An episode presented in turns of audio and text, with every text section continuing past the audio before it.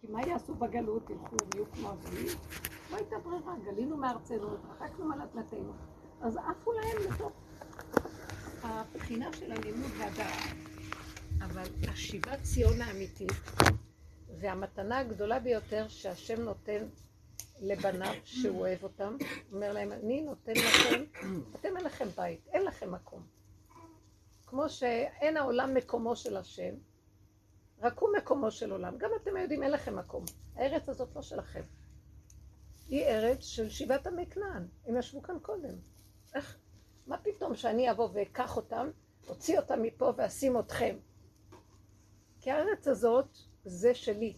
מכל הארצות זה הכור היתוך, זה היסוד שלי. ואני, עד שאני מצאתי לנכון להביא את מי שאני רוצה לגן עדן שלי, דרך אגב, הגן עדן הקדום של פרשת בראשית, שבראו את האדם ושמו אותו בגן עדן, זה היה, אה, ארץ ישראל היא ליבו של גן העדן הקדום בגיאוגרפיה ממש. כאן זה היה. אז הוא אומר, אבל זה שלי. בראתי את האדם ונתתי לו את הגן עדן שלי, את הגן שלי שישב בו. ויעל בדרגת אדם כזה. אז עם ישראל, המטרה הייתה להביא אותם, לתת להם את התורה, להביא אותם שיחיו בדרכי החוק שהשם רצה, במידות, לא רק במוח של הדבר. כי מהי המעלה של ארץ ישראל? שמשה רבנו כל כך רצה להיכנס ולא זכה לזרוע, לחרוש, לקיים את המצוות המעשיות, לאכול מפריה, בתוך ה... זה לא סתם לאכול כמו שאוכלים בכל מקום או בכל ארץ. זה שהגשמי שאנחנו פועלים פה הוא רוחני לגמרי. כל פעולה שנעשית פה, שהיא פעולה אמיתית, לא סתם פעולות, שימו לב איך אנחנו חיים. יש לנו פעולות, חוץ מזה גם אנחנו יודעים. מה הקשר? לא. שהידע יחלחל לתוך המידות, ונאה הקיום יהיה כמו דעת שמתגלה בתוך המידה. זה המעלה של ארץ ישראל. כזה בן אדם אני שם לי פה, והוא חלקי והוא נחלתי והוא נקרא אצלי יהודי. אני רוצה שתחזרו על זה, אתם מבינים מה אני אומרת? אנחנו עשינו בלית ברירה, קיבצו אותנו מפה, אבל תראו, איזה שואה איומה עברנו, עם ישראל עבר, כדי לזכות לעשות קיבוץ גלויות סופי אמיתי לפה. זה גם תהליך ארוך שנמשך עד לימינו אנו. כבר על, הג... על הגבול שלו. ובכל אופן, אני רוצה שתדבר על הנושא של הקורבן. מה זה הקורבן הזה? אני, זה לא מילה שאוהבים אותה. אנחנו לא, השם לא רוצה הקרבת גופים. הוא רוצה שנקריב את הנפש של הדמיון, נפש הבעמית של הדמיון, את עץ הדת, את צורת החיים שאנחנו חיים בה. אי אפשר להקריב בלי להתבונן, ולכן כל הכללים שקיבלנו אז, לשים לב, כאשר הכלל היסודי שמנחה את הדרך זה שכל העולם מסביב, בתרבות שלנו זה רק המראה והמקל, זה רק הסיבה להתבונן בפנים ולהכיר מי אנחנו באמת ולהודות, ולא להצטדק, לכסות ולהאשים. וזה תהליך הכי קשה, זה לפרק את ליבת התוכנה של עץ הדת. שלא ברור למה צריך לעשות את זה, אבל אני צודק, אבל אני צודק, כולם אוכל צועקים, אני צודק, אבל אני צודק. ויש לנו כעס על הסובב, שברור שהוא לא צודק. אנחנו מצדיקים. תדעו לכם, מה זה הקרבת קורבן? שהשני לא צודק ומעליב אותך, הוא מעליב אותך והוא לא צודק, ואתה שותק. כי כשאתה שותק ואתה מסתכל בעצמך, אתה מחפש, לא סתם אומרים לך את מה שאומרים לך. עזוב אותו, צודק, לא צודק. אבל למה סובבו את זה שזה יגיע אליי? זו שיטת חשיבה אחרת לגמרי. כל יסודה של הדרך מושתת על הדבר הזה. ששום דבר שקורה בחוץ לא קורה סתם. מטרתו לנגוע בי. למה? היה צריך לעבור את השואה הנוראה הזאת כדי להגיע לפה. היה חייב להעלות את כל אה, אלפיים ויותר מאלפיים, שהיו עוד גלויות, אבל שנות אה, רחבות נוראה של דמיון ישות העצמי שיונק מתרבויות העמים, שזה עץ הדת. עץ הדת זה תרבות העמים. של האני והישות, וגם אם, אני רוצה לחדש נקודות יותר עמוקות, גם אם העולם אומר, יש אלוקים, בטח שיש. אבל הוא בשמיים, והוא נמצא גבוה, ואני פה מצדיק את עצמי כל הזמן לחפש.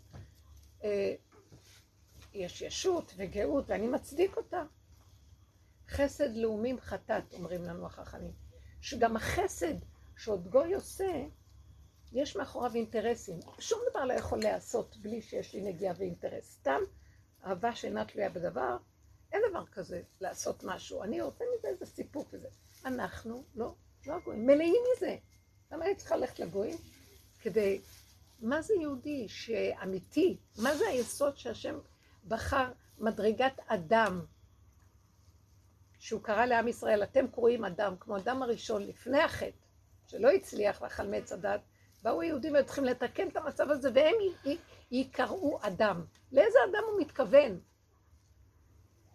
אי אפשר בלי התהליך של לראות את הג'יפה שלה, שלו, ולהתבונן ולהודות, ולהכיר, ואין מענה בלשונו, ולהתאפק ולהירקב בתוך עצמו, שזה תהליך שואתי בתוך האדם. אי אפשר להגיע למדרגה של אדם בלי לעבור את התהליך הזה. כי חייבים להשיל את כל הקליפות האלה ואת כל המערכות הסיבוביות ש... שנשאב בנו כל כך הרבה זבל. עד היום, כולנו.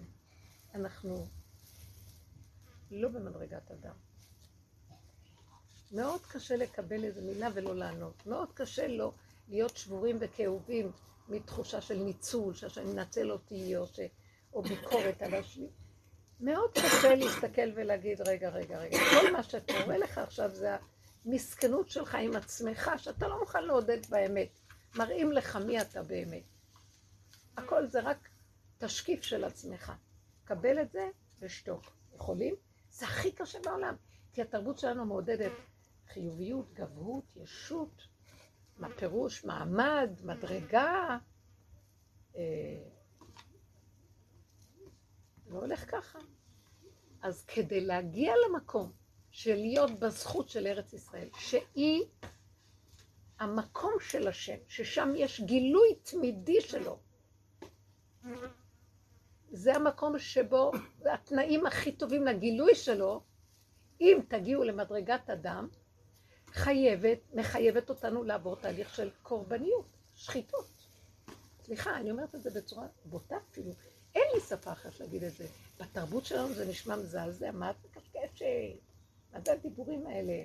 אבל פה אנחנו בדרך הזאת עברנו הרבה, שלפנו את הכפפות ושלפנו את הסייף והורדנו את הכפפות. אמרנו, בואו נתבונן באמת בתמונה שלנו. לא קל, גם ברחנו מזה לפעמים, זה לא כל כך קל. בכל אופן, בלי התהליך שעברנו בשואה, אי אפשר היה להיכנס לארץ ישראל ולהשיב את קיבוץ הגלויות, גם כשנכנסנו לארץ ישראל, בלי התהליך של העבודה עד הסוף בדרך הזאת, לא תיתכן הגאולה, שזה גילוי מלכות השם, שזה משהו אחר לגמרי מהצורה שאנחנו חיים. ואנחנו עכשיו עדים למה שקורה פה במדינה, בכלל בעולם, של ערבוביה גדולה מאוד וסערה ומבול, שהכל מתערבב, כל החומרים מתערבבים, כמו שהיה במבול, הכל התערבב. השמיים והארץ והים והאווירים וה... ו... וכל הבריאה והטבע שלה, הכל התערבב. והמים כיסה את הכל, מים מסמלים את הסערה, רגשית. עד שהתחיל, עד שכתוב שהמבול נרגע והמים הלכו הלוך וחסור. עד שהתגלתה יבשה חדשה אחרי המבול. זה מה שהולך להיות פה גם. זה ברור, אנחנו כבר עדים לזה, אבל דעו לכם, שכשאנחנו עובדים ככה בדרגה הפנימית, קומץ של אנשים, וזה אנשים שעובדים, אז לא יהיה קטסטרופה כמו שהיה במבול. לא יהיה.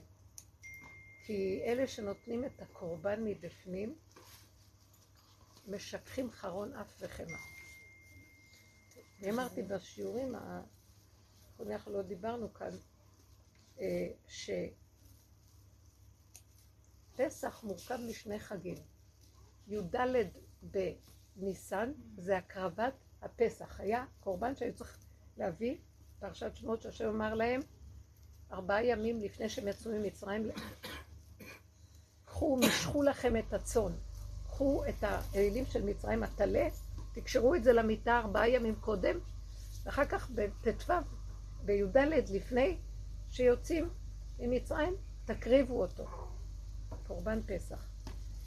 אז זה נקרא, הפסח נקרא על שם קורבן פסח בי"ד בניסן, ואחר כך בהתקדש ליל חג, בליל ט"ו, זה נקרא חג המצות. אז קורבן הפסח זה עבודת האדם, להקריב את הישות. מה זה הטלה שסימל את הכוחנות והישות והשליטה וכוחי ועוצם ידי? לקשור אותו למטה, לרגלי המיטה, כמו שאנחנו מביאים אותו דרגה אחר דרגה למטה, למטה, למטה, עד שבסוף החלק האחרון שלו זה לשחוט אותו. אין לו מציאות. ואז השם מכניס אותנו לתחום שלו. זה עוד התחום של האדם. זה שיא האדם. לתת את כל המציאות הזאת. להביא את הקורבן שלו. את עצמו הוא מקריב. ואז התקדש ליל חג, השם נותן לו את המצה. המצה היא לחם של השם. לחם אבירים אכל איש. מצה היא ללא שאור, ללא מחמצת. בבית המקדש לא הקריבו מחמצת ושאור. גם שתי לחם הפנים שבאים בשבועות, מניפים אותם רק, הם חמץ, רק מניפים אותם והכהנים לא אכלו אותם. זה החלק של השם לגמרי. הוא מתגלה כשאתה נותן את המצב הזה. עכשיו זה נשמע מזעזע, מה קורבן, לא קורבן, כן קורבן.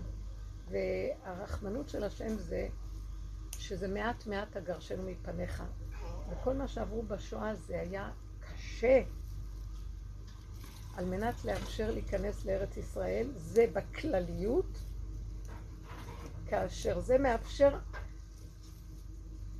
להכיל את עבודת אליהו הנביא, שזה הדרך שלנו, ולהתחיל להביא בימים האלה את הגילוי מדרגה שנקראת כבר משיח בן דוד.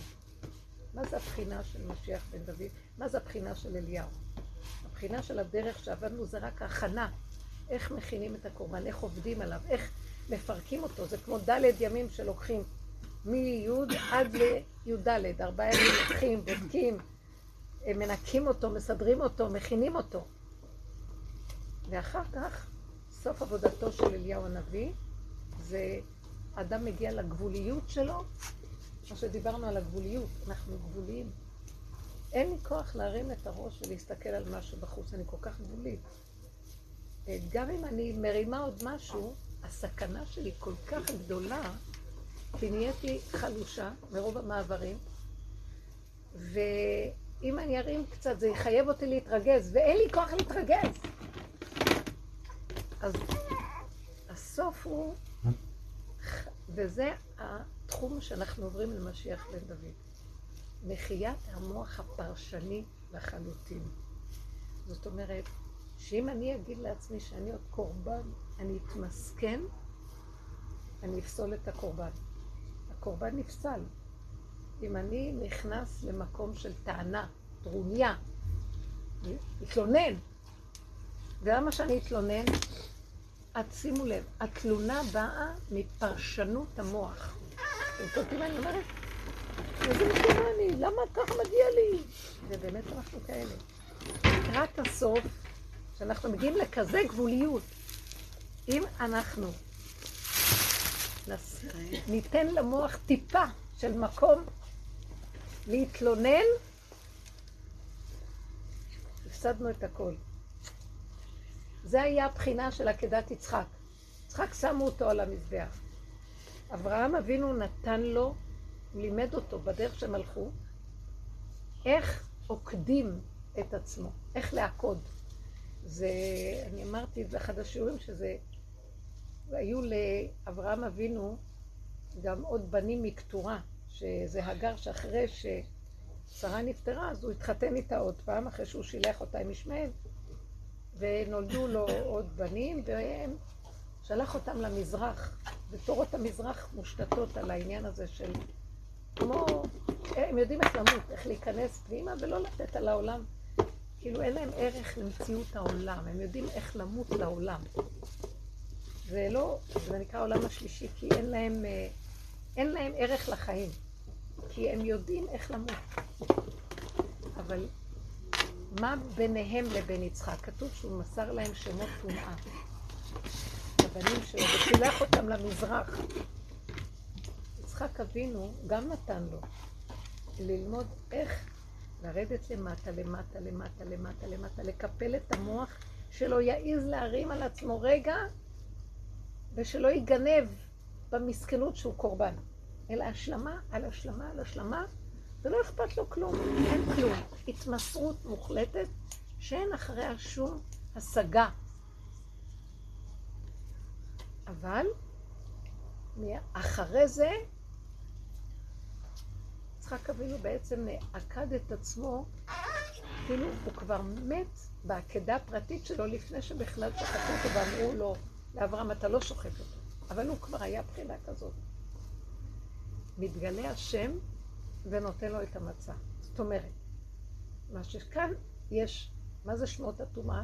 שנתנו להם את היכולות רק להיגמר וללכת, אבל הם לא הצליחו להגיע למקום שיש להם מצה, שיש להם גילוי של השם כתוצאה מהמצב הזה. אלא הם יודעים למות ולהתגלגל, ולמות ולהתגלגל, ולמות ולהתגלגל. אבל הם לא יודעים לבקע, אין להם את הזכות לבקע את המצב של הקורבן, להיכנס לתחום אחר לגמרי. חלקו ונחלתו של אור מסוג אחר. אתם מבינים מה אני מדברת? זה המקום ש... אנחנו צריכים להבין מהי הגאולה של ליל הסדר או ליל ט"ו, נקרא ליל שימורים, הוא רק של השם. אני ולא מלאך, אני ולא שרף. הוא, בכבודו, האור הזה לא שייך לאדם, אבל מה עד אז שייך לאדם? זה הדרך של אליהו הנביא. זה הדרך הזאת של המקום. אני רוצה קצת שנעשה חברה, של ללכת אחורה עם עצמו עד הסוף, כאשר הסוף של הדרך בשחיטה הכי גדולה היא זה כבר חופף למוח החדש, שלא יהיה לנו טיפה של הרמת ראש להתמסכן ולהגיד, כמה אני יכול לעבור? נו, איפה אתה כבר? למה?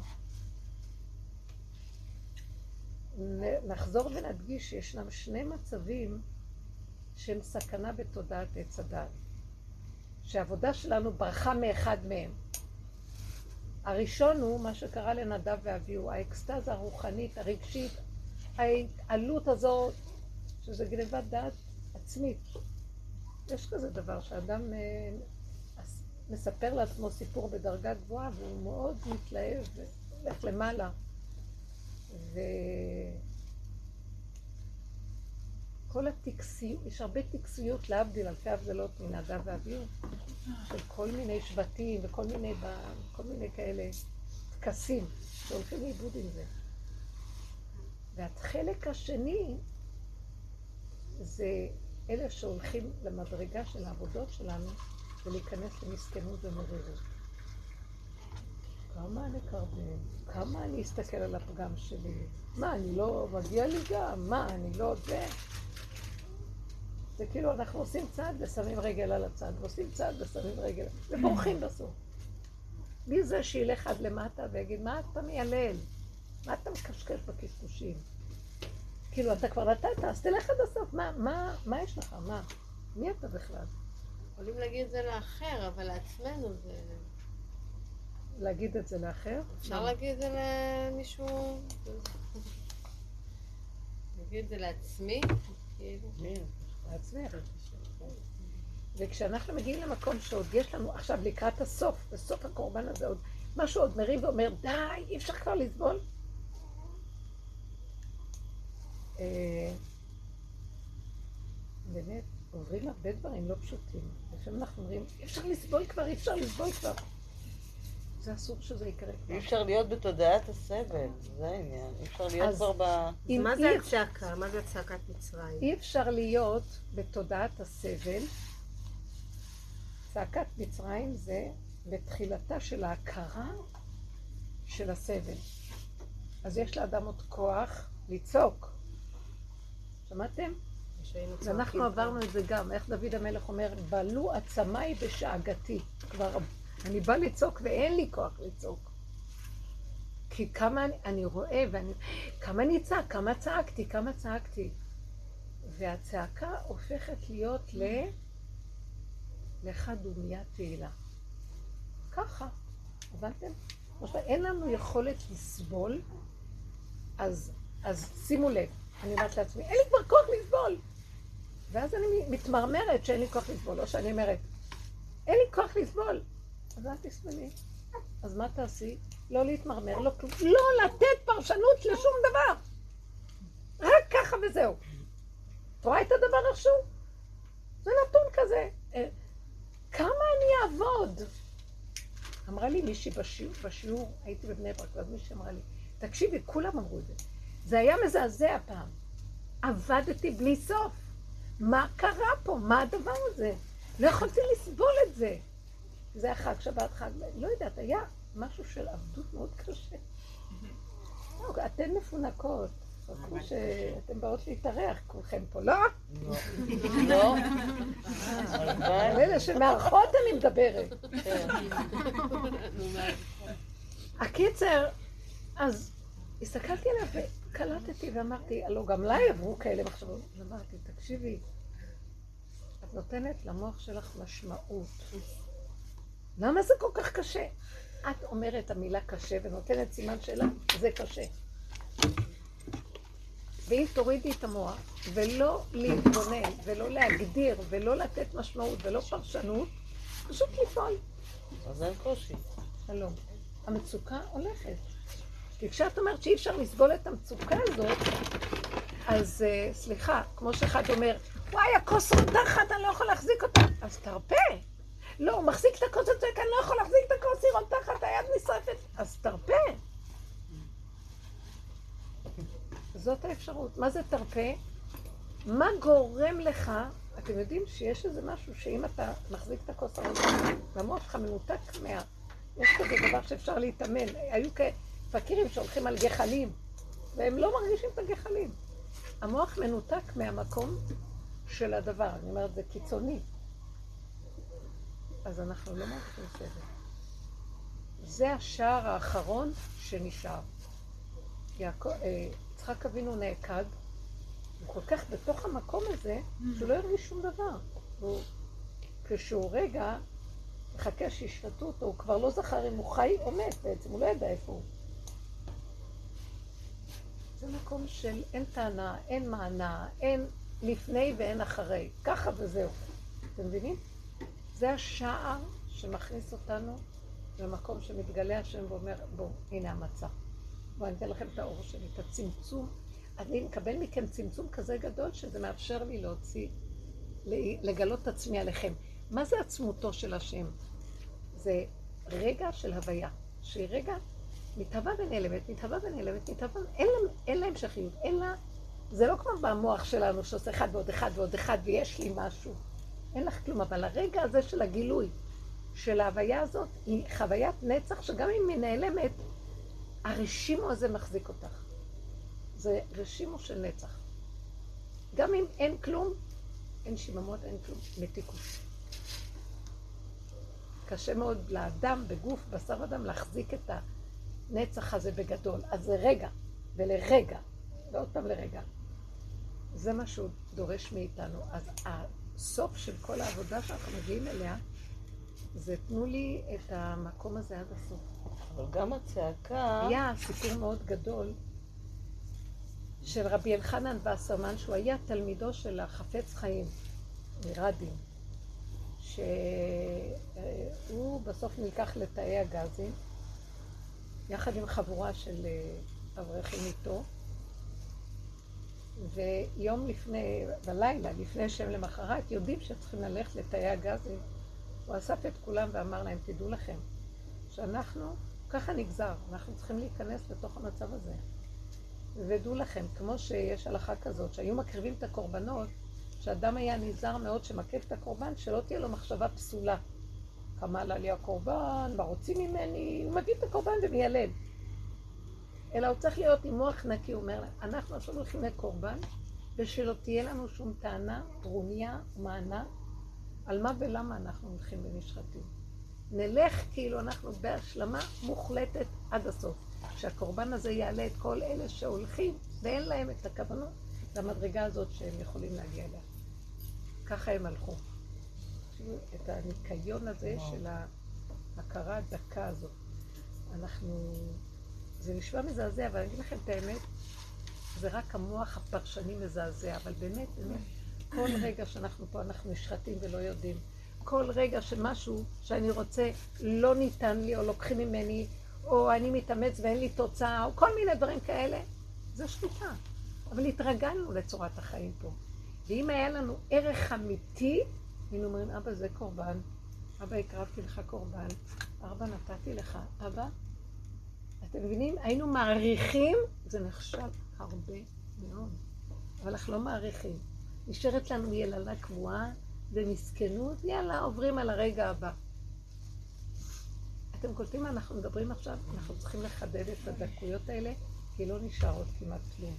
יש, יש עכשיו זמן של רצון לגילוי גדול מאוד, ונדרש הכלים האלה של אלה שעד הסוף כבר במילא עברנו והגענו לתהליכים מאוד גדולים בעבודה. ויש רגעים שאנחנו יכולים להתהפך והיללה תמשיך, והמוח שלנו ישאל שאלות, מה קורה פה? אה, עם כל מה שקורה במדינה, אני אגיד לכם, אל תיתנו משמעות למוח. לא ימין ולא שמאל. ולא ככה ולא ככה, ולא ממשלה ולא מדינה ולא שום דבר. ואל תגידו, אבל אני בתוך העולם, העם שלי, אני צריך להיות... אגיד לכם את האמת, עד שלא מגיע איזה מעשה לידיכם, זה הכל שמועות, זה הכל אה, ידיעות, זה הכל דעות וקשקושי דיבורים. תשתקו, תכנסו פנימה. תעלו את המצב הזה להשם. חייב פה שיהיה כאן איזו ישועה, שתתגלה, יתגלה איזה משהו שיציל אותנו מהשעה הקשה הזו של הבלבול הנורא, שפשע פה והוא, אין לו, לו תקנה, זהו, זה הולך, אין לו, אין לו, הוא, הוא לא ייעצר גם. אלה שמכניסים אותו למקום של אה, צמצום, בלי להרים ראש ולתת את החותמת של המוח של עץ הדת משמעות ודעה והרגשה ופרשנות. ו... זה המקום שיביא איזה אור חדש, שישמור מאוד מאוד מתהליך שאין לו, אין לו, זה תהליך של השחיטה האחרון, סליחה, אין לו, אין פתרון, אין פתרון. אני מדברת על התהליכים האלה ואני מזהה אותם אצל האדם הפרטי, שכל עבודתנו פה בעצם זה... אני מרגישה שהדרך הזאת לרב אושר פירקה לי את הווירטואל אה, של עם, מדינה, חברה, והיא הביאה אותי למקום של פרט. אני לא יודע מה זה עם ישראל, אני יודע שפה זה עם ישראל. אני לא יודע מה זה מדינה. זה דבר וירטואלי. אני יודע שאני האזרח, פה, נקודה. הפרט הקטן שממנו מורכב הכלל. אנחנו פירקנו את הכללים ואנחנו עובדים ל... אה, לשפץ את הפרט שממנו מורכב הכלל, על מנת שהכלל אה, יקבל צורה אחרת. כי אין דרך לעמוד על במות ולתת הרצאות ולהגיד, את, בואו נעשה ככה, אנחנו אחים, בואו נתאחד. אני חייבת להתאחד עם עצמי. אני חייבת, מה זה מדינה? מדינה זה גבב של חוקים שמאפשרים שאפשר יהיה להתקיים פה, כי יש כללים, העולם לא הפקר. ואני מחויבת להם. אז אני חייבת להיות מדינה פה, שיש חוקים, ואני מכבד אותם, ואני לא חי בהפקרות. אני, כל הדרך הזאת הביאה אותי שאם אני דורשת משהו ברעיון, אני חייבת לראות נאה מקיים. אני חיה את הכלל הזה, אז זה מתקיים בי. עכשיו אני יכולה להגיד שאני מדינה. הבנתם? אני האחד הזה, לא אני אני, אבל האחד הזה הוא המדגם המייצג של הכלל, והוא שווה הרבה. אחד מכם יניס אלף, ושתיים רבבה. שימו לב מה אני אומרת, האדם כלול בו הכל. אתם קרואים אדם. כלומר, כל עם ישראל שקיבל את התפקיד של אדם הראשון, שחטא בעץ הדת ואיבד את מה שנתנו לו בתפקיד, בא עם שקיבל את זה במקומו.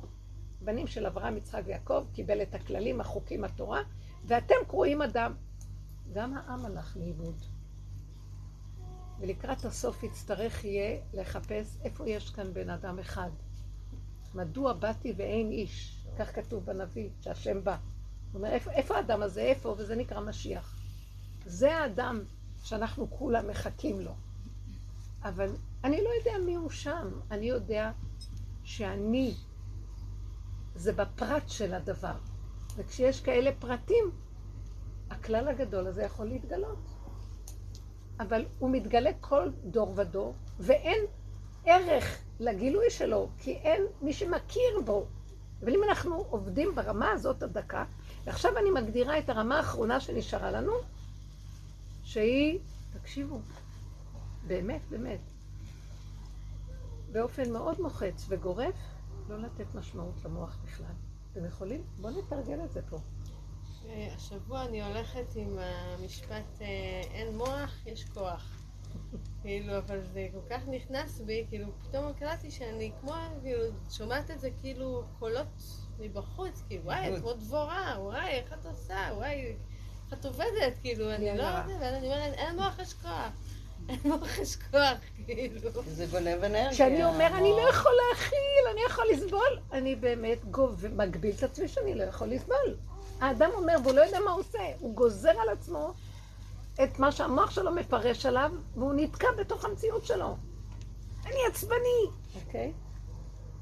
נכון שיש רגע כזה, אז אנחנו צריכים לקחת את הרגע הזה ולהגיד, "אה, לא, אתה נותן ממשות לזה, אז זה, עובד, אתה, אל תיתן ממשות. תחליף, שנה את הפן, תלך לכיוון אחר, אין כלום. לא חייב להיות ככה, אתה גורם. והמקום הזה לגמרי לפרק את זה, ולא חסר שום דבר. זה היללה תמידית של תודעת עץ הדת, שהיא כל הזמן מייללת. מה שאין לה, כל מה, מה שלא ייתנו לה, תמיד יהיה לה נרגנות של מסכנות עצמית. כמו המן שכל זה אינו שווה לו, כי יש לה גדלות. והצמצום הקטן של חי את הרגע, את הנשימה, הוא כל כך קטן וחי את הנשימה, שלא חסר לו דבר בנשימה הזאת. אז מה קרה? למה הוא צריך להתלונן? טיפה הוא מרים את הראש והולך על הפרשנות, פרשנות מלשון פרש מן, מהנקודה והתרחב. יצא מהקשרו של הנקודה, הלך עליו. הרבנית, נגיד ואת יודעת שאין פרש... שהפרשנות היא שקרית, ואת לא מזדהה עם הפרשנות, אבל עדיין הגוף מגיב, הוא מתכווץ, פתאום נהיה לי רע, פתאום אני סובלת, פתאום אני קורבן. אני כבר מבינה שזה הכל שטויות, אבל אני עדיין סובלת. מה אני עושה שם בנקודה תעשי, הזאת? תעשי, אה, תשתגעי. ריקודים וצעקות, וכמו תרנגול הודו, תעשי כמו מקלחת. אבל זה ילך. תשתגעי עליו. לא, אל תאמיני לו, כי את נכנסת בו. אין כלום. כמו ילדים קטנים, הם משתגעים. והם לא מתביישים שהם משתגעים. הם מחליפים פאזות מהר. אבל הרבנית, רגע בוכים ורגע צוחקים, ולא אכפת להם כלום. הרבנית, אפשר לתת, אה, אפשר לתת רגע למשהו להיות? כי אני דווקא מרגישה שלפעמים אם אני נותנת רגע ולא נלחמת ומשלימה עם זה שככה אני במצב הזה, הוא מתפרק לי יותר מהר. בסדר, אבל זרי, לא, את רצינית. לרגע. לא, ממש לרגע. ברור שזה לרגע, אבל אני מפחדת על הרגע הבא. מה שאמרתי לכם היה בשביל הרגע הבא, כי אומרת שזה כבר יורד לה לגוף, והגוף מתחיל... תדעו לכם, הגוף גונב, והוא ישר מתחיל להראות את הרעידות וכל הכוחות, זה שקר. אז רב אושר היה צועק, אין כלום, אין כלום. כי כל כך מהר המוח נכנס ומגשים את הפרשנות שלו ונתגלה בבשר. לכן צריך לתפוס את זה בעודו באיבו. אבל אני אומרת שבסופו של דבר, כמו שאת צודקת, שכן יש רגעים, אבל עבדנו על זה. אה, אמרתי לרויטל שדיברתי, שהיה לי פגישה עם האדם הזה שאמרת לכם שמדי פעם יש כמה, כמה כאלה של כמו אליעזר כזה. אז כשפגשתי אותו, והי... לא, פשוט לכמה דקות עברתי ליד וראיתי אותו, ואז זה היה בחג. ובכלל לא היה זמן איך לצאת בכלל מהבית. כל הזמן ראש בסירים. בכל אופן, יצאתי לאיזה קניות הזה וראיתי אותו, ואז כל המסכנות יצאה לי. זה כזה צדיק כזה, ואין לו כלום, אין לו בית, אין לו ילדים, הלך כזה, כלום, קפצן, כלום אין לו. ואז, ואז פגשתי אותו, אז אמרתי לו, היי, דוד, חג שמח, מה שלומך?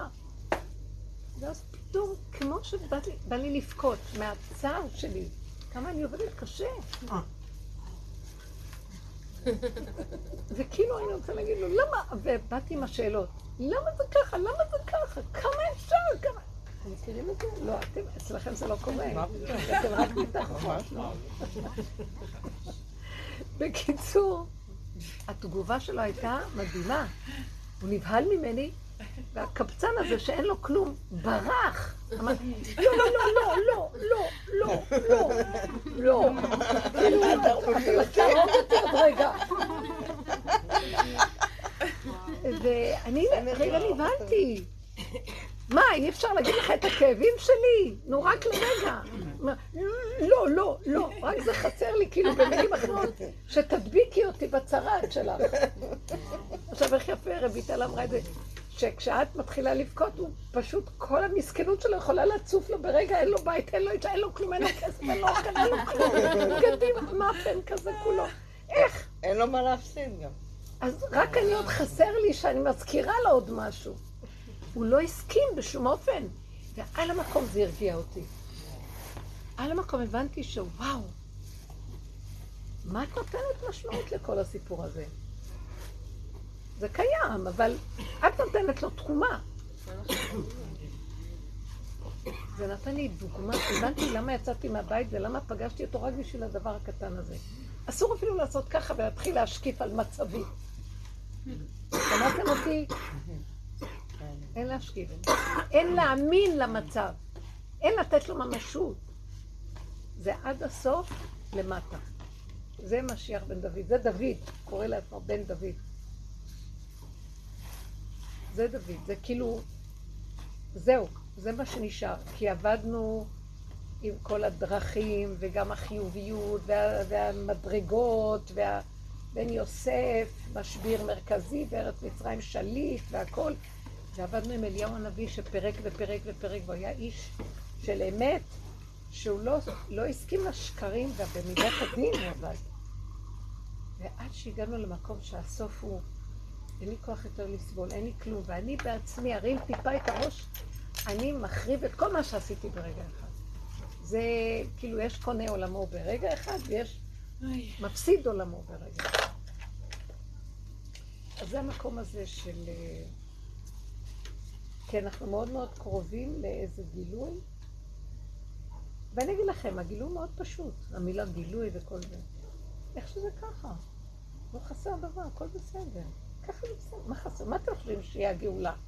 עולם כמנהגו נוהג, הרמב"ם אומר, יהיה קפה, אתם רואים את השולחן הכל. עכשיו אני רואה את הקפה. הכל, ניסי, הכל יהיה כרגיל, אבל לא יהיה מרירות. לא יהיה פרשנות ומשמעות. יהיה פשטות, פשטות קיומית של איך זה ככה. אפשר להכיל את הפשטות הזאת. תקשיבו, אנחנו, ב, אנחנו עוד באיזה מין מחשבה מורמת. לא, גם זה יכול להתפרש כשעמום. מה, לא יהיה ויכוחים, לא יהיה אינטריגות? תקשיבו, מישהי כן אמרה לי את זה, ואז אמרתי, כשנמצאים במציאות האמיתית, איך שהיא, כן. זה כמו ילד קטן, תינוק, אין לו שיממון. ראיתם אותו, תינוק, לא מדברת על ילד שכבר uh, קלקלנו אותו. אבל תינוק, העיניים שלו בורקות, והוא חי כל רגע את הרגע. והוא חי עם הסיבה של הרגע, לאכול, לישון, והוא ערני. הוא ער, הוא רואה, הוא מרגיש, הוא קולט, הוא לא יכול להביע. משעמם לו? ראיתם תינוק שמשעמם לו? הוא ישר הולך לישון, הוא עושה משהו פרקטי, או שהוא צועק שהוא צריך לאכול, שצריך להחליף לו, או שהוא צריך לישון, ושאר הזמנים שלו, העיניים שלו בורקות והוא ערני ומסתכל, והוא נהנה. אני שמה לב לתינוקות, תמיד כשאני הולך למקומות, אני רואה עגלות תינוקות. הילדים ערניים וקולטים אותך, מה שאנחנו המומים עם המוח שלנו, ורצים ולא קולטים, והילדים כל הזמן קולטים. בשנייה אחת, אה, אם אני אסתכל על תינוק לרגע, הוא עושה זום כזה במבט, הוא ערני והוא נוכח. לא. וזה לא כמו שאנחנו. מעניין. הם תוקעים מבטים והם נוכחים, והם רואים, והם חיים, והם משדרים אנרגיה של נוכחות. יש כאלה רציניים, יש כאלה שהם חייכים, יש יש כל מיני, אבל הם נוכחים. כן, כל אחד עם הטבע שלו, עם ה... כן. זה המקום לא משעמם, יש דופק, יש התחדשות, יש חיות, זרימה. מה שמפסיק אותה זה הצרכים של הגוף, הולכים לאכול, לישון. גם כשאוכלים, תינוקות יש להם חיות מדהימה לטעום את האוכל. יש להם חיות מדהימה ליהנות מהשינה. זה מדהים. נכון. המוח הזה כל... עושה לנו את כל השבירה. אז בסדר, בוא נגיד שאת אומרת שאת רוצה לתת לזה את המקום. אני, אני, זה לרגע, בסדר. אז תזהרי שיהיה לרגע. כי אנחנו כבר כל כך... ממש. לרגע. היה לי היום איזה קטע שעשיתי איזה משהו, ומאוד התבאסתי על עצמי, ואז אה, זה הפריע לי, כל שנייה זה עלה לי במוח. ואז כאילו היה איזה רגע אחד שאמרתי, וואי, איזה סתומת שזה מה שעשיתי. כאילו, ממש הלכתי, וזהו, זה עבר. זה כמו הסכמת. התפוגג. בזכות הדרך. כי בדרך כלל מישהו אחר היה אני יושב שם ויש לנו גם כוח שעוזר לנו בתוך המקום הזה. אנחנו מרגישים את זה גם. שאנחנו עוברים כאלה תהליכים קשים, ואיך אנחנו מתמידים בדרך, כי כנגדנו יש כוח פנימי אלוקי שעוזר לנו בתהליכים. כאילו השכינה מרגישה שאנחנו שווים אליה. מפרקים את כל השקרים והיא מתחילה להתגלות מתוך המעטה הזה שהיא נמצאת בו. מחלקים עוד אה, נדבך ועוד נדבך ועוד מסך. והיא מפרגנת לנו, זו חיות אלוקית שמתגלה בתוכנו ומחזיקה אותנו. גם יש צעקה שלך. שירה, היית פה והלכת, ואחר כך חזרת פה, כאילו מובן מאליו. כי מי שנוגע בדרך הזאת. זה לא מפסיק. זה לא מפסיק לו.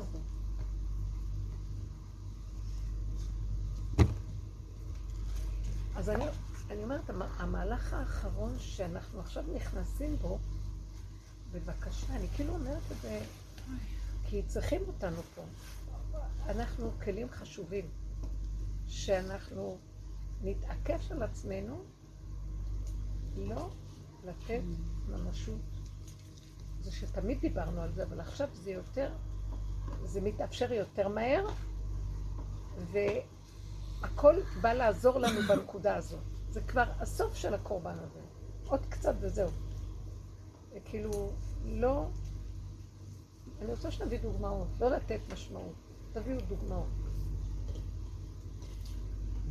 בשנייה הוא קופץ, ואז הוא חוטף אותנו ומעלה אותנו למעלה, וזה הסוף. הוא מתרחב ונותן שום דבר.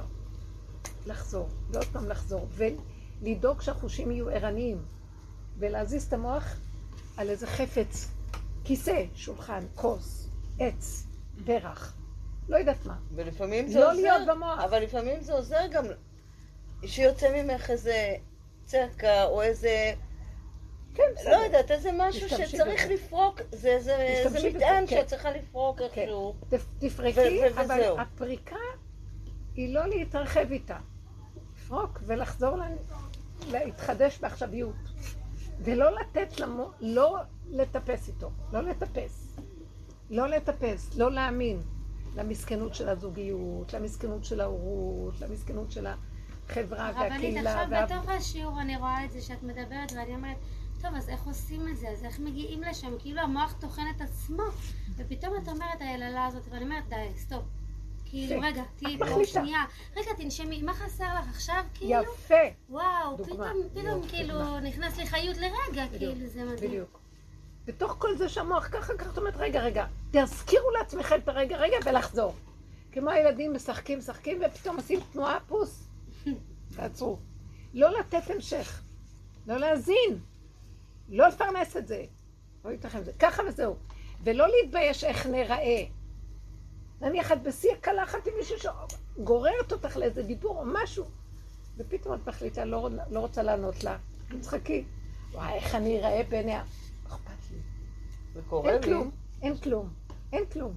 שאני מסכימה לבלגן, נגיד בבית, אה, מבולגן וזה, ואין לי כוח. אני אומרת, טוב, לא משנה, אין לי כוח, יאללה, שיהפוך, שיבוא מי שרוצה שיבוא.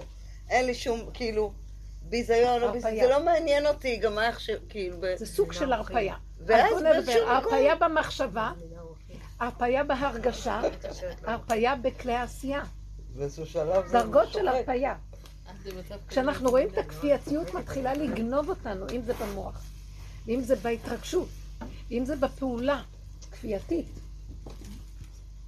נעזוב, בוא נראה. אפשר לעזוב ככה? אז כשזה קורה... עוד פעם פתאום- היינו אומרים, טוב, אז תיכנסי לזה, את לא יכולה לעזוב, תכירי את זה, תראי, וזה. היום זה כבר אפילו מסוכן. כי אנחנו כל כך גבוליים, שאין את הכוח הזה עוד להכיל את זה ולסבול את זה. אין כוח לסבול. זה מאוד לטובתנו. גם עובר גל של חולשה, בכוונה מחלישים לנו את הכוחות, שלא יהיה לנו כוח להכיל. זה המקום. אין משמעות. זה כמו איזה הד כזה קלוש שכבר מאבד. טוב, יפה אמרת, הייתה דוגמה טובה מאוד. להמחיש את זה. לא רוצה שיהיה לי במוח שלילה, סבל, מחשבה רעה. אה, הרגשה של סערה שלילית. לא מסוגלת להכיל את זה. גם לא חיובי, כי החיובי הביא את השלילי והשלילי. איזה אנשים נהדרים. לא רוצה להשקיף על אנשים נהדרים, לא על אנשים לא נהדרים, לא כלום. למה, מה לידידי במוחי בכלל? מה, מה הקשר? להתחדש ולחיות, כמו אפילו הילדים לא שלנו, משפחה לא שלנו, הזוגיות לא שלנו, כלום לא שלנו. להרפות אחיזות. ואז המבנה קיים והוא זורם. השם מנהל אותו. מתחיל להתגלות שיש כאן איזה כוח, שהוא זה שחיבר, שהוא זה שמנהל אותו, את המבנה הזה. וזה לא קשור אלינו כלום, רק המוח העלקני שמתעלק, הוא חושב שהוא מנהל את העניינים, הוא רק חושב ומסבך אותנו עם טוען ונטען ועם הרגש וחיובי שלילי ונכון לא נכון. הלכנו לאיבוד. לא רוצה את זה. יש מי שמנהל אותי, מה, מה הסיפור פה? הכל מסתדר. ברגע שאנחנו ממתינים, אנחנו רואים שבאמת הכל מסתדר. בלי להפריע. זה המקום של להרפות. להרפות ולהמשיך, להרפות ולהמשיך, ולהיות עם ערנות שחיה עם סיבה שבאה לקראתך והיא מפעילה אותך. והיא מביאה את החוכמה לתוך הפעולה, אתה צריכה אפילו לחשוב. יש חוכמה שמתגלה בסיבה. והיא אינטליגנטית מאוד.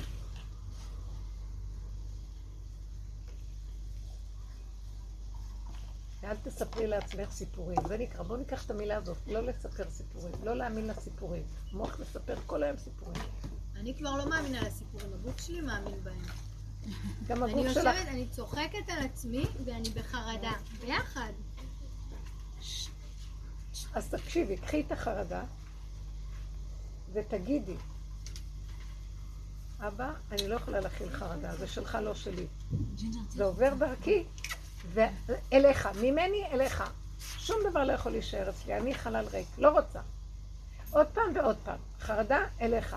אתה מראה לי אותה, שלחת אותה, כדי שאני אעביר אותה אליך, שהיא לא תיתקע, תחנה אצלי. אין אצלי תחנות. ככה תגידי עוד פעם ועוד פעם ועוד פעם, וזהו. ותתעקשי על הדבר הזה. וגם הרבה פעמים שזה קורה, כשאת אומרת ומדברת, ברקע זה יכול להיות קיים, אל תתני לזה ממשות רגשית, היא תיעלם. היא ניזונת מזה שאת מתרגשת ממנה ונותנת לה חשיבות, אבל היא תיעלם כשאת מסיחה את הדעת, היא קיימת, כמו שהיא אמרה, זה קיים, תכירי בזה, אבל לא לשים את המבט שמה, ואז את נותנת לזה את החשיבות והמשמעות, כלום, היא תיעלם, זה נעלם, אין לה מאיפה לנהוג. תתעקשו, תתעקשו, תעבדו במדרגת הפרט, תעבדו במדרגת הפרט, וכל הסובב במילא יסתדר מאליו. תגידי, לא, אבל איך אני אעבוד? מרוכזת בעצמי, יש לי ילדים, יש לי כלים, יש לי דברים לעשות. הכל נעשה לבד כשאת בתודעה של הדיוק הפרטית שלך. אתה לא תאמינו איך שהכל נעשה מאליו. יש חיות שפועלת במילא. וסתם אנחנו מבזבזים את האנרגיות העצמיות שלנו על, עליה, כאילו. אנחנו מנהלים פה משהו, זה הכל רק כאילו. הכל וירטואלי ואין כאן כלום. אנחנו נתחיל, יתחיל להיות משהו מאוד פשוט שמתגלה עכשיו. אולי תדברי קצת משהו על זה. לא, היא סיפרה לי, כן, לפעמים יש הבזקים של חוויות כאלה של... תגידי. כן, לא, סתם נסעתי השבוע, וסתם היה- עלה לי בראש כזה שאמרתי, שכאילו מחכים שתתגלה מלכות השם. וממש פתאום הסתכלתי על, ה, על הטבע ואמרתי, "אה, מה את מחכה? זה מה, כאילו, הכל כל כך יפה, הכל, כל הטבע, זה הכל מלכות השם. איזה מלכות השם את חושבת? כאילו, שתתגלה פה. זה רק זה. זה אה, ממש, כאילו, פתאום את רואה את כל המרחבים ואת אומרת, איזה... וזה היה למה פשוט. למה, איזה מה מלכות השם הרגשת בדיוק... בחוויה? בחוויה. שזה, שזה, שזה רק משהו שמפריד בין הראייה שזאת מלכות מה השם. מפריד? המושג, מה- גילוי השם זה מושג מפוצץ. כן. אבל באמת, הנה הוא, הנה הוא, הנה הוא. כל מתי תתגלה המלכות? ה- המושגים, גם, אני אגיד לכם, הם, הם מרגיזים אפילו. הם, יש לנו הרבה מושגים.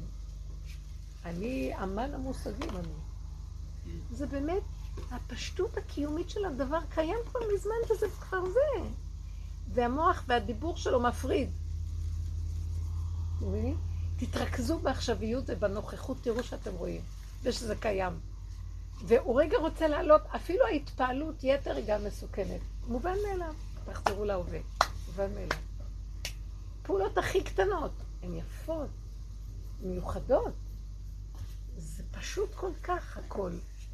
אבל הצורה של הגלות, שהיא העלתה אותנו, גלינו מארצנו, מארציות, והתרחקנו מעל האדמה הפשוטה, הקיומית, שאנחנו עפים במושגים ונאורות. המדינה נראית במצב הזה. הכל מתרסק. מה מתרסק? הנאורות, המושגים, היפייפות, העולמות, האקדמיות, הס... מה? אפילו מצד שני גם החוכמה של החכמים.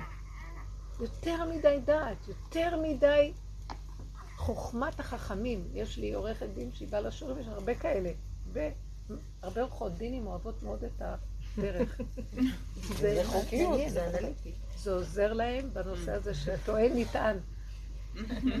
והיא אומרת שבבית הדין הרבני היא רואה שרבנים חשובים, דיינים גדולים, הם חסרי אונים והם שולחים לאנשים מקצועיים, חילונים מקצועיים, אה, פסיכולוגים, סוציולוגים, כל מיני כאלה, כל מיני... ואת רואה, זילותא של תורה כזה חכם שולח לזה שיסדר לו איזה נתון שהוא לא יכול לראות. אז אה, גם החוכמה נתקעה. והילד הקטן רואה את המלך עירום. הוא צועק, הנה! אין לו את המסכים האלה הגבוהים. צריך ללכת. עכשיו הכל בפשטות, הכל פשוט, פשוט, פשוט. תפשיטו, תורידו. הפרשנות היא, היא פשוט עושה מסכים שמרחיקים. לא יודעים איך שזה ככה. תחוו, הוא רוצה שנחווה את הדבר באשר הוא, בלי הגדרה במילים. תתאמנו בזה, תתאמנו, תתאמנו, ותרחיקו את המוח שמתרחב והוגה. פשוט, פשוט, פשוט. הוא זה לא. חוויה, זה חוויה, זה חוויה. להוריד את זה לא לחוויה פשוטה, קיומית. זה. וזהו. ושום דבר של רגש שעולה לנו כמו מסכנות, רחמנות, כעס, לא להצדיק את זה. לחתוך את זה בעודו באיבו. תאמנו, זה, זה הזמן הזה עכשיו. וזה יעלה בידינו, כי פעם זה היה מאוד קשה לעשות את זה, ועשינו הרבה תהליכים. אבל עכשיו הוא אומר, זה כל כך בהישג ידכם, רק תראו לי פנים בכיוון הזה, אני עוזר לכם. שימו לב מה אומר, בפרשה הקודמת זה כזה, זה מדהים לראות את זה. שמשה רבנו אומר לאהרון הכהן, שתי בניו מוטלים לפניו מתים. תקשיבו, הם נעלמו, ברגע אחד נפלו, נשרפו הגופים וזהו, שוכבים כמו מפוחמים. ומשה רבנו אומר לו, אתה לא יכול להתאבל עליהם. תקשיבו, זה הבנים שלו מונחים לפניו. אסור לכם להתאבל, אתם לא בגדר של עולם, במילים אחרות, תודעת עץ הדת, שאומרת, זה הבנים שלי, חותם כזה, כזה, מתאבלים. אתה משרת בקודש, אתה אוכל את לחם השם. אתה לא יכול להתנהג כמו בעולם רגיל. אתם לא יוצאים מפתח המקדש, אתם לא, אתם לא יכולים להתנהג בדיני אבלות העולם. תודעת העולם כל היום מייללת ואבלה. מחפשת כל הזמן על מה לילל. זה לא מתאים, לא שייך לכם, נקודה. זהו, קיבלו את זה. וידום אהרון. אז אחת הבנות אמרה לי, וידום בל, בל, בספרדית, לטינית, אז זה מדיו, מדיו זה אמצע. וידום, מדיו. זאת שזה קו האמצע, הוא נכנס לקו האמצע. אין לו ימין, אין שמאל, אין משמעות, אין פרשנות, יש נשימה, יש רגע, לא שלי פה כלום. שמעתם? קחו את זה כדוגמה. זה גאולה, שם נמצאת הגאולה. קו האמצע זה הגאולה של גילוי ההוויה, אפילו לרגע. בסדר? אחר כך הם יצאו מפתח המשקל. לא חשוב, אבל רגע כזה יש לו משמעות גדולה מאוד, ועוד רגע כזה יש לו משמעות גדולה. קחו את זה, לח... בואו ניקח את זה לחיים של... אה, בזוגיות, בחברות עם אה, הסובב. קודם כל, הדרך שלנו צמצמה אותנו הרבה. אין לנו כוח לכל הקהילתיות הגדולה הזאת וכל הסוגיות. אפילו המשפחתיות, אני ראיתי שהם באים בפועל, ויש הרבה, עם הילדים, ו... אבל התחושה היא שאין לי שייכות רגשית לכלום. אתם לא מבינים את זה, זה כאילו... אין שייכות רגשית. אבל עדיין נשארה לי קצת בסוף היללה, כמה עבדתי קשה. ואז שלחתי ככה, והוא מת... איך, אתם צריכים לראות את הפנים שלו. כאילו הלכו לשחוט אותו. אוי, אני הולך למות. הולך למות. ברח לי. אל תרגיע אותי. כן, כן, כאילו אומר לי, לא, לא, כאילו, רק זה עוד חסר לי. ויפה אמרת, רבי תל אמרה את זה כל כך יפה. רגע אחד שיצוף לו כל, אין לו הלא כלום. אחרי שתדביקי אותו. רגע אחד עוד, הוא ימות על המקום. עם רגישות כזאת. ככל שהאדם הוא יותר בקו ההווה וההתחדשות שלו, הוא יותר דק ועדין, הוא יותר רגיש. הניחושים שלו עובדים מהר וחיים. סכנה. חבר'ה, באמת, בואו ניכנס לרובדים שחבל. אני ממש מרגישה שרוצים להכניס אותנו למקום אחר. חבל לנו. עשינו הרבה, ואין תקנה. לתקן את העולם לא נצליח, ואי אפשר. עץ הדת אין לו תקנה. אבל התשישות והצמצום, וה... כבר אין אונים שהגענו אליה, רק חסר שעוד בסוף הוא יבוא לגנוב אותנו עם המסכנות, אני אין אונים אני, תראו מה קרה לי. לא קרה לי.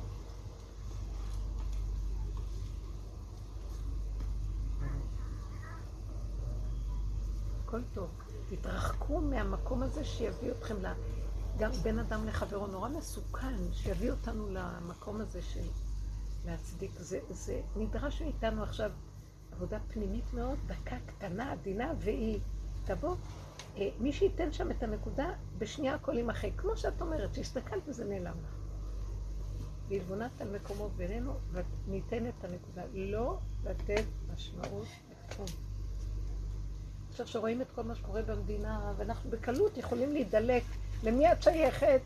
מה קורה? מה...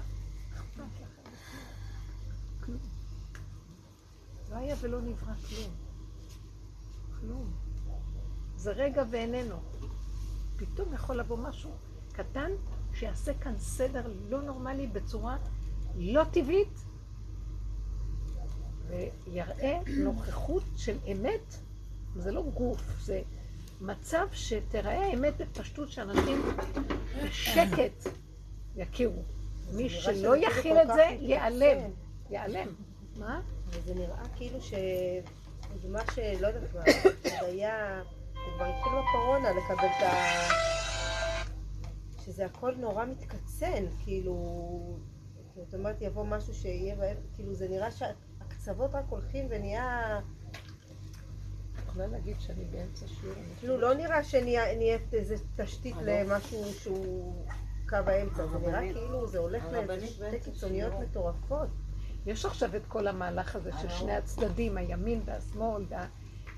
זה תודעת עץ הדת מזדעזעת. בסוף הנחש יעקוץ את עצמו, הוא עכשיו עוקץ את עצמו, והוא ייעלם.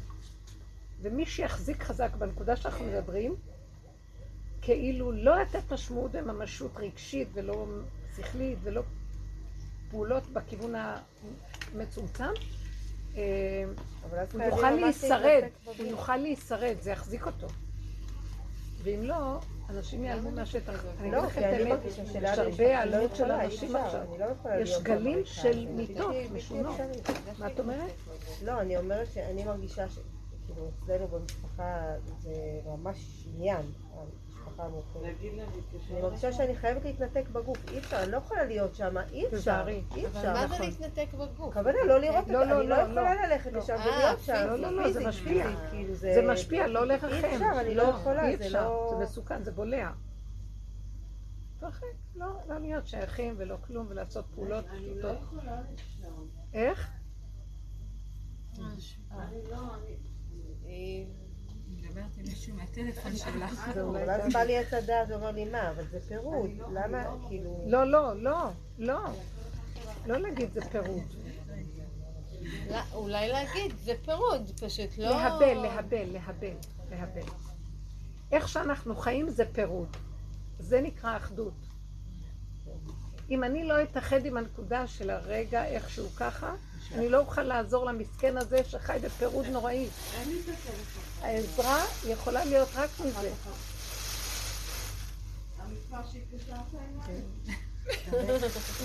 אה, זה- המאור... הסיפורים האלה, זה מראה שאין שכל, אין היגיון, זה לא דבר של שכל והיגיון. כאילו, הרבה פעמים, אה, אה, אם את לא מבינה משהו, אל תביני, אל תנסי להבין.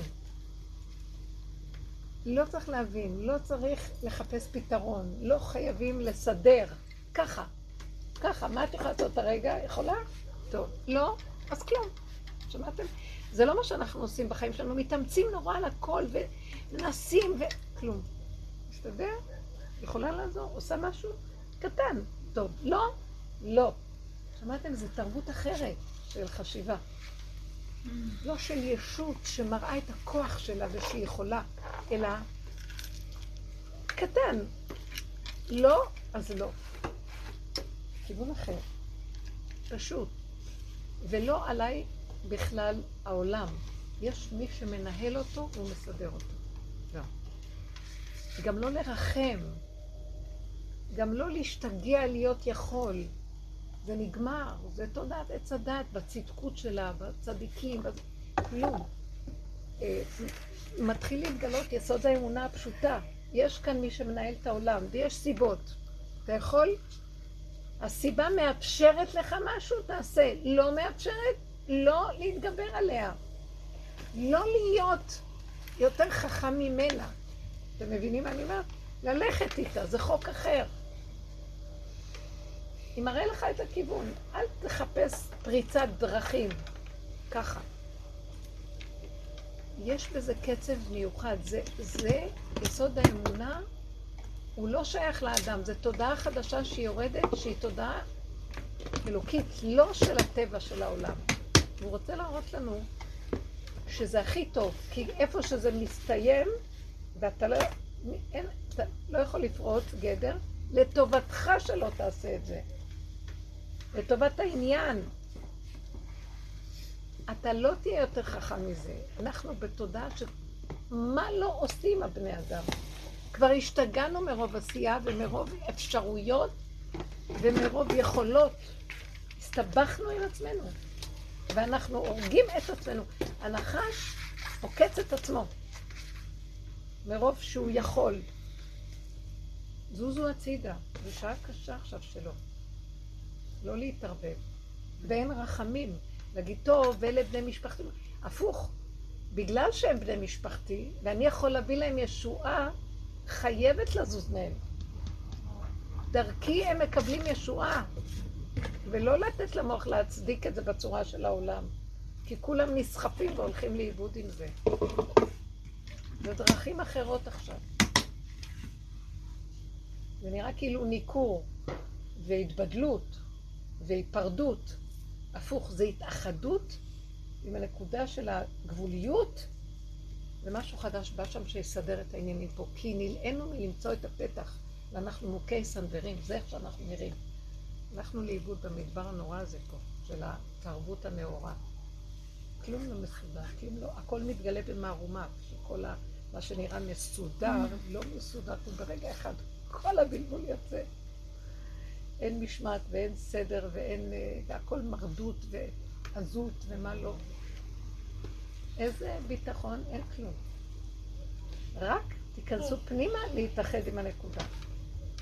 אחד כזה שמתאחד עם הנקודה שלו, כמו שקראתי לכם בלשם, שהוא אומר שהחוק שהשם ברא,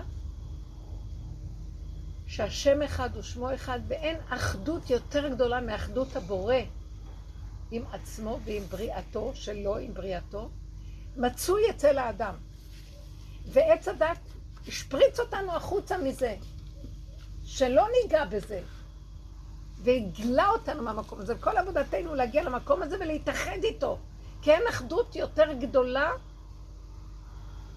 בבריאה הזאת שהשם ברא, רק של האדם מעצמו לעצמו. את של עצמו הכי מחבב, וככה השם ברא את זה. ולא יעמידו לי שום יפייפות של מושגים. רעך כמוך, ואהבת לרעך כמוך, כמוך קודם. והאהבה של הרע היא באה מזה שאתה אוהב את עצמך נכון. מה זה אוהב את עצמך? מקבל, מתאחד, ואין לך טענה ומענה, אין לך תסכול, מרירות, התנגדות, ואין למה. ככה. אין אחדות יותר גדולה מזאת. וכשאדם נכנס לאחדות הזאת, כשהוא רואה מה שקורה בחוץ, הוא יכול לעזור לה בחוץ להתאחד ולפרק את הבלבול שלו.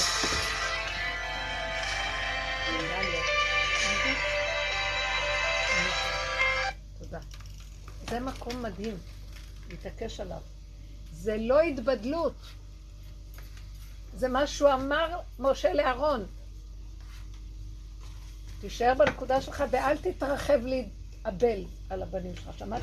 תתאחד עם הנקודה של עצמך, כי אם אתה תעלה למוח, שאומר לך, זה הבנים שלי, מתו לי, מה, תשתגע. רד לנקודה שלך ולהתאחד איתה. רק זה המקום של הקודש קודשים. ולא להרים ראש החוצה. שם הנחש עוקץ. זו הייתה ההוראה אליו. זה דבר גדול. זה דבר גדול. התנתק הזום. אה, התנתק. בסדר. שומעים, זה סגור אצלך. כן. אני אחזור על הנקודה הזאת, אני לא זוכרת מה אמרת. דיברנו על ההתאחדות עם עצמנו. שהלשם אומר, כמו שאנחנו אומרים בשיעורים, שהאחדות הכי... עכשיו שומעים. כן. שהאחדות הגדולה ביותר שהשם ברא בעולמו, שהוא חי עם עצמו באחדות הכי גדולה, עד כדי כך, שאין העולם מקומו, רק הוא מקומו של עולם. אתם תופסים את הדיבור הזה? השם הוא לא במק... בעולם, הוא חי עם האחדות של עצמו, ומזה כל העולם מתבשם, וזה העולם. אי אפשר להבין את המימדים האלה. אז הוא רוצה שאנחנו נהיה במקום הזה. תתאחדו עם נקודת העין, ומשם הכל מתחבר לבד. זה נר אחד, נר למאה, זה מדליק. לא לבוא על המוח ולעשות פעולות של הדלקה. זה דמיון האדם, זה דמיון הישות שגונב. אתה מדליק את זה, תכבה משהו אחר, כי זה תמיד הדואליות של גלגל חוזר. לא, עכשיו אנחנו הולכים על תודעה אחרת. אז אל תגידו, אבל אני מתנתק מן הכלל. פעם חז"ל אמרו, אל תפרוש מן הציבור, הכל נכון, אבל זה בגלות, בתודעה של תלמוד בבלי, בתודעה של הגלות, של שני הפכים, אבל עכשיו זה משהו אחר. אי אפשר להתאחד גם עם זה. אתה נשרף על המקום, אתה מרגיש רעל. אלה שהם דקים ונקיים זה מסוכן. לא רק זה, גם ישר כל הרעל שלך, כאילו, ישר, די, ישר, כאילו, ישר זה מכניס לאותו מקום.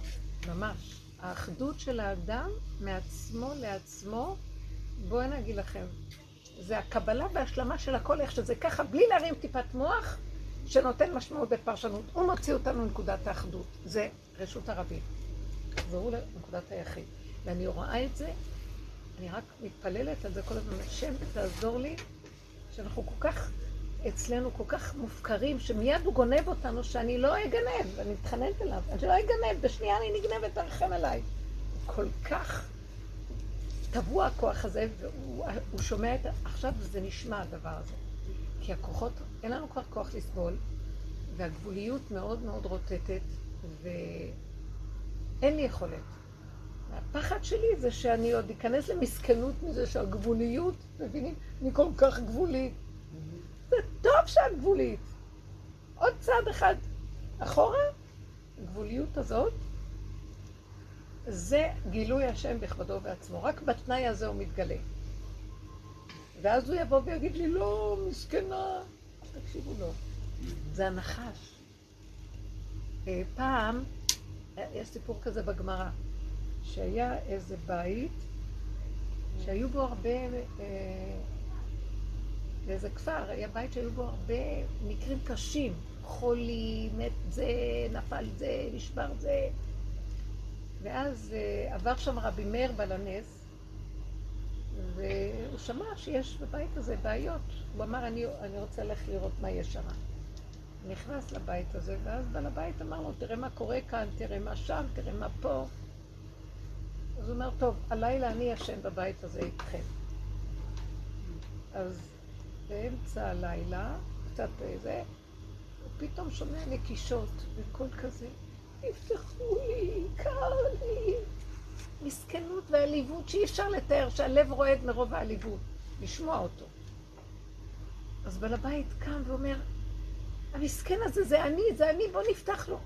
אז רבי מאיר אומר לו, תיכנס פנימה ואל תפריע לי. לא נתן לו, הכניס את כולם בפנים ואמר, ישב בפרוד שם ולא פתח את הדלת. ועוד פעם הקולות האלה לא הפסיקו בקולות מעוררי רחמים מזעזעים. כל בני הבית מסכן, איך אתה מתאכזר? מה אתה חושב לך? זה הבית שלנו, התחילו לריב איתו. הוא לא נתן להם. בבוקר, כשהם פתחו את הדלת, ראו נחש מת. ככה כתוב בגמרא. זאת אומרת, המסכנות וה... כאילו הרחמנות. הרחמנות. הוא זיהה את הקול הזה. הוא זיהה את הקול הזה שקם. שקר! לא להקשיב. להתאחד עם נקודת הפשטות הקיומית, מה קשור אליי כאן כלום? מה, אני אחראי על משהו פה? נקודה שלי, נקודה קטנה, מעצמי לעצמי, ומה שאני יכול. יבוא הילד, אני לא מתנכר לילדים, לא ל... אבל בפשטות, בלי ערבוביה רגשית, פרשנית, משמעית. קח לאכול, קח את זה, מה, מה אני צריך לך, מה חסר? לא, אמא, הוא עשה לי, לא עשה לי. לב אבן, לב אבן לעולם. תבינו את זה, זה מושך אותנו. הנחש מושך כדי... היה לי, שהבנתי שהשבוע היה לי כזה מין, אה, אמרתי, למה לא שאלו אותי? למה לא התייעצו איתי? ואז אה, באותה שנייה, שנייה אחר כך אמרתי, איזה מזל שלא שאלו אותי ולא התייעצו איתי. כאילו זה רשם עם רשע. פתאום הבנתי את הכוח של הרשע עם הרשע. אמרתי, לא, מאוד יפה, זה קורה לכולם. פתאום, למה הם לא רואים שאני קיימת, ומשתפים אותי, ולמה... אוי ואבוי לנו. אני יכולה לעזור. תקשיבו, אנחנו בסכנה, כי זו תרבות שככה היא חיה. לא לשאול, לא להרים ראש, לא שאלו, לא שאלו. שאלו, תפחדי ששאלו. לא כל שכן שלא שואלים ואת עוד רודפת, שיהיה לך מקום מזוהה בתוך כל החברה הזאת, בתוך כל ה... לא צריך. איך אנחנו מחפשים את ה... שימו לב את הנחש הזה, שממנו הצרות שלנו, והוא הוא ממרמר אותנו, ואנחנו תובעים את מעמדנו בעולם כדי לה- להיהרג. הולך לשחוט אותנו הלוא. אה, מה שנקרא, לא הם ולא שכרם. לא צריך. מויכל טויבס, מה שנקרא, מוכל טובו. אז זה מאוד יפה לראות. לא שאלו אותי. המוח הזה יבוא. זה קורה, זה קורה. אבל תקשיבו, כדי שזה לא יקרה, יש גם משהו שביני לביני, עד שזה קורה, אני מסתכלת לפעמים ואני אומרת לעצמי, שחררי עולם. ביני לביני, סתם תרגול, הש... אף אחד לא אומר לי כלום, ואני כבר עושה הכנה. שחררי את הילדים, שחררי עולם. בא לי מחשבה על הילדים, על... שחררי עולם, שחררי מחשבה. זה לא שלי, אבא זה שלך, לא שלי. שלך, לא שלי, אני עושה איתך עסק. העולם שלי, שלך, לא שלי. תרחם עליי ותעזור לי. אני רוצה להיות צפונה חלקך ונחלתך. תעטוף אותי, אני ילדה קטנה שרוצה פינוק ומתיקות. אני רוצה לחוות את המלכות של ילדה, בת מלך איתך.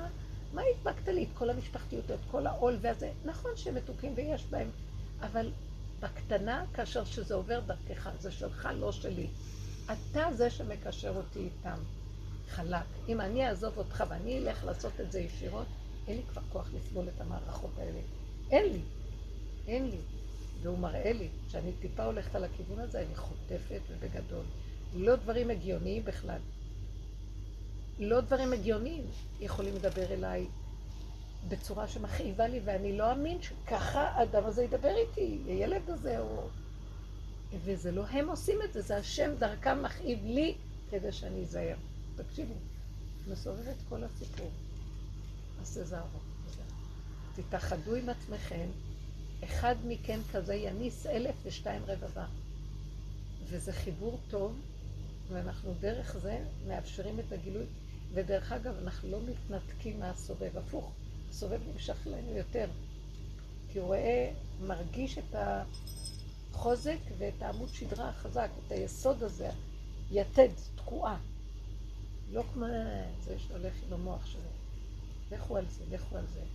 עמוד שדרה, חוזק, נוכחות, אין מוח, אין כלום, צמצום גדול, שזה מושך, זה כמו אבן שואבת, מגנט, הוא מצומצם, יש ריכוזיות מאוד גדולה, זה המקום, הבנתם? ככה אנחנו צריכים לחיות.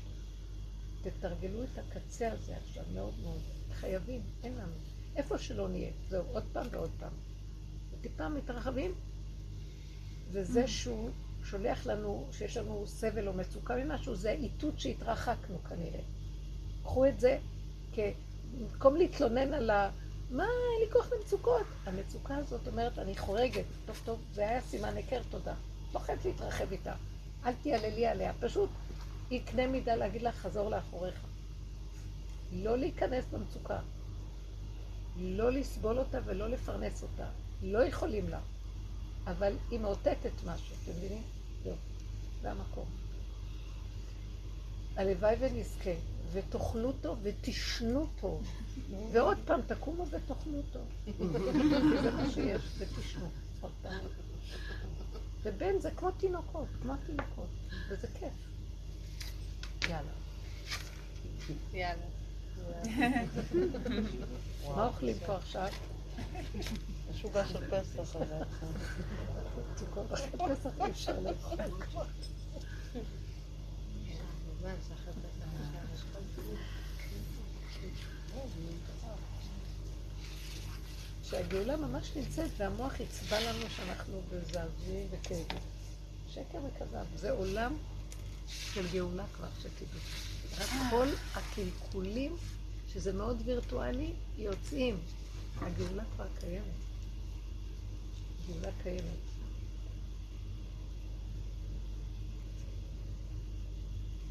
תודה.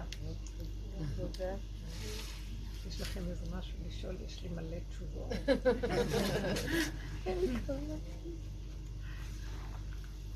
הכנעה, הכנעה. הכנעה ללא יודע, הכנעה ללא מבין, לא מרגיש, לא...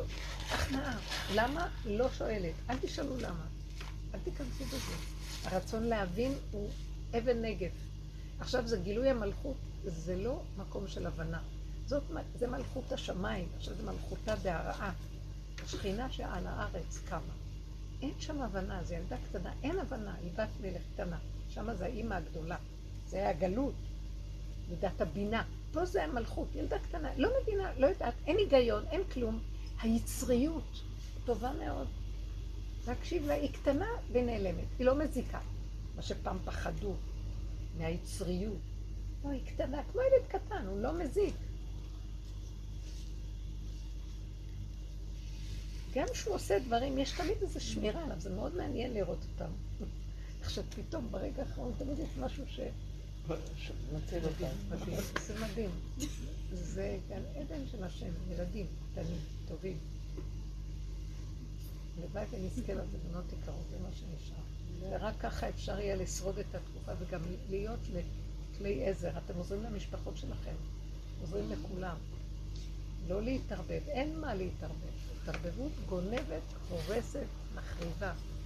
וזה הנחש חפץ לערבב אותנו רגשית, שניגנב ושלא נעיז חלילה ל- ל- לגוע בנקודה שמשם יש אנרגיה שרוצה לפרק אותו מן העולם. הוא יפרק את עצמו. ברגע שאנחנו זזים הצידה, הבידוד הזה עושה כבר שהוא לבד. השם לא צריך לעשות לו כלום, הוא לבד עושה את זה לעצמו. לא הרוד ממית, החטא ממית. הוא בעצמו, כתב באיזה זה שעל העמלק, שכל העניין זה ההתעלמות ממנו. דווקא שהוא קיים ודווקא ההתעלמות ממנו. בדיוק. זה נותן לו ממשות. מכל עץ הגן תאכל, עץ כן. הדת. שום ממשות. זה מכלה אותו. זה המחיה. זה המחיה שלו. ברוך השם, שנתן לנו בתוך כל זה ההתבוננות וההכרה והחוכמה, וצריכים ליישם את זה ממש בפועל. לא להתערבב רגשית ולא דעתנית, ולא גם בפעולות, בפשטות ובקטנות. ותודה להשם, וכל הזמן. לברוח מהיללה והנרגנות, שקר וכזב. אין על מה כאלה, כלום. תחשבו על יצחק אבינו, שהוא עקוד כולו, והוא נכנס לתוך הנפש שלו להסכים שהוא הולך למות. בהשלמה מוחלטת, בלי מחשבה של טענה אחת. אז אנחנו צריכים לקחת את המצב הזה וליישם אותו בדברים הקטנים שלנו. קחו את התמונה הזאת, לא צריך שנהיה עקודים וזה, אבל באמת לעקוד את המוח, לעקוד את ההרגש, את הפרשנות והמשמעות, לעקוד את כל הפינוק הדמיוני הזה שממנו כל הצרות והכלים שלו שאנחנו לא נגמרים עם זה כבר. כל המחלות מזה. כל התרבות הקשה שאנחנו חיים בה, שהיא מלאה בכאבים, והיא השתגעה, היא כבר תרבות משוגעת, שהיא כבר גולשת. שום דבר. קטן, מצומצם, מרוכז וממוקד. זה עקדה, זה הקורבן שדיברנו בתחילת השיעור, זה הקורבן. ההתקרבות להשם הכי גדולה שיש. זה העזיבה של תודעת עץ הדת. זה לא, זה לא כמו שזה נשמע נורא, קורבן. הפוך. הקורבן שמקרבנים את עץ הדת, מתקרבים להשם. אנחנו הופכים להיות, הקרבה שלנו והחיבור שלנו לתודעה החדשה, גילוי חיות בדרגה הכי גבוהה. זה אין מוות, אין מוות, זה שקר, זה מוות של דמיון, מוות הדמיון. אין מיטה, זה דמיון. ותשחק ליום אחרון. המוות, תקשיבו, המון קורה עכשיו שמתים, המון קורה, יש המון סיפורים. הם לא מתים. הם לא מתים. יש כאן איזה משהו שהשם אומר, זה הכל שלי, זה לא שלכם, אתם לא מבינים, הם לא מתים. חייבים להפסיק את התודעה שמפרשת את זה ככה. השם יעזור לנו, אמן. תודה רבה, ונגמור עם דבר ש... שהשיעור הזה יהיה לעילוי נשמת כל אלה שנלכו בשואה, וגם שאנחנו בסוף הדרך הזאת. אליהו הנביא עלה עם הגוף שלו השמיימה. משה רבנו לא עלה עם הגוף השמיימה. מה העניין שלו לעלות עם הגוף? כתוב שמשיח בן דוד, אין בן דוד בא עד שיכלו הנשמות מהגוף. עד שנשאר גופים קטנים, פשוטים, בלי נשמות. שמעתם? בלי נשמה. הרגשים, רוחניות, אורות. אוף. שישארו. כלים. הגוף הזה הוא הכלי הכי שהשם באור העליון שלו, של האור הגנוז, של הנשמה של הנשמה, שזה היסוד של הברית שהוא קראת איתנו, זה הנשמה של הנשמה, הוא רק מחפש את הגוף הזה כדי לרדת עליו. איפה שיש נשמה הוא לא ירד. אז הוא מחכה מתי יכלו הנשמות בגוף. עד שיכלו כל החלקים האלה של הנאורות, האורות, כיבוי אורות. אבל שקט, יש שקט בחושך הזה, הוא יפה. הוא, הוא, הוא עוטף, הוא שקט. יותר מדי אורות, יותר מדי... זה לא זה, זה הדמיה, זה גניבה. אז שהשם יזכה לנו לאור חדש על ציון תאיר מהאור החשוך. כתוב, יש מושג בקבלה שנקרא בוצינה דקרדינותא. בוצינה זה אור דקרדינותא של החושך. האור הכי חשוב. איך אור וחושך לך ביחד? מרוב שהוא אור זה נראה חושך. אפשר לנו להכיל אותה אז. אבל זה אור גדול. אור חדש על ציון תאיר מתוך הגופים. תודה רבה. תודה רבה, וואו. עם ישראל חי וקיים. חזק, חזק.